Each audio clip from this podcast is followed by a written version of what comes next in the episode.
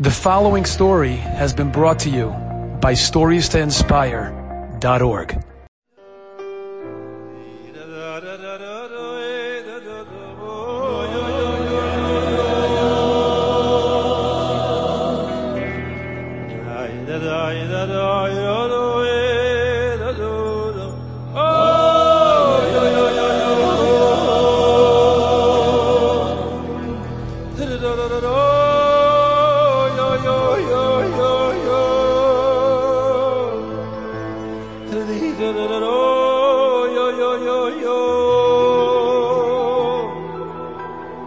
di da da da da ya ya ya ya. Da di da da da da da da da. So this nigan was very special to my rebbe zeh tzadik rocha who was known worldwide for being a gewaltige bal moifes poili shuas.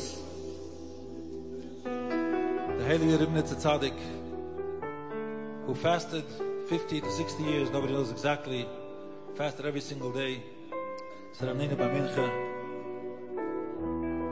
Normally, on a normal day, he would go to the mikveh twice, once before Tikkun Chatzos, once before Shachris.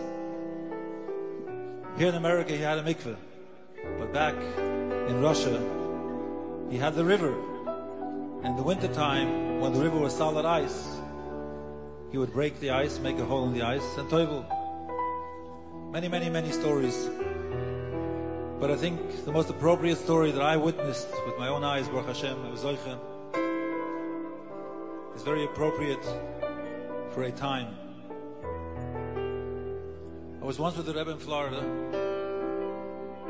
The doctors told him he has to go for his health because his lungs were not in good shape. And one evening, a very Choshev Rov came in. He wanted to see the Rebbe. And he asked me to let him in last. I knew the Rebbe knew him very well. Not a problem. I said, Gesundheit, he'll be last. It was all before breakfast, you have to understand. He was in there for 10 minutes, comes out, said, Thank you very much, I go to Nacht, and I walk in to take the Rebbe to go eat breakfast. Suddenly, he screams at me, says, Why did you let him in? I didn't know what hit me. He never screamed at me, he never screamed at anyone. I said, Rebbe, what happened? He said, He pressured me so much, I had to promise him. So I started laughing because I knew this, whatever the story was, says, it's done. So he says, and you're still laughing? What are you laughing? I didn't know if I should laugh or cry. Took a couple of minutes, the Rebbe calmed down, and he said, come here, come here. He got up from his seat, walked over to the Omid. He took the kvittel that the seat gave him. Story there was his daughter and son-in-law were nine years after the chasana, and they weren't zoicha the children. The Rebbe calls me over and he says, listen, I want you to read together with me.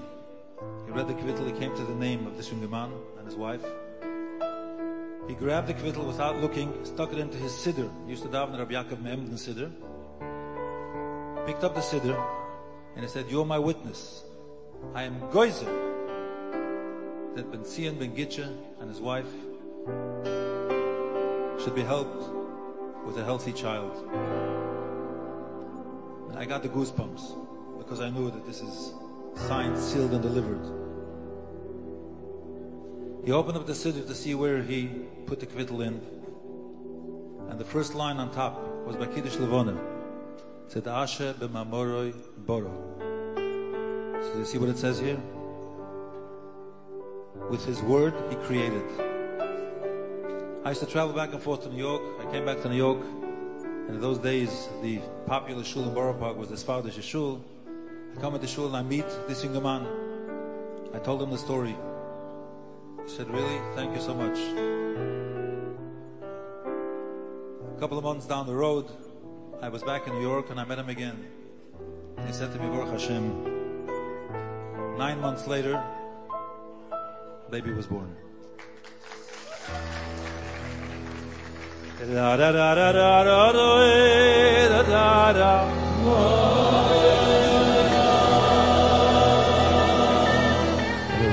Da da da da da.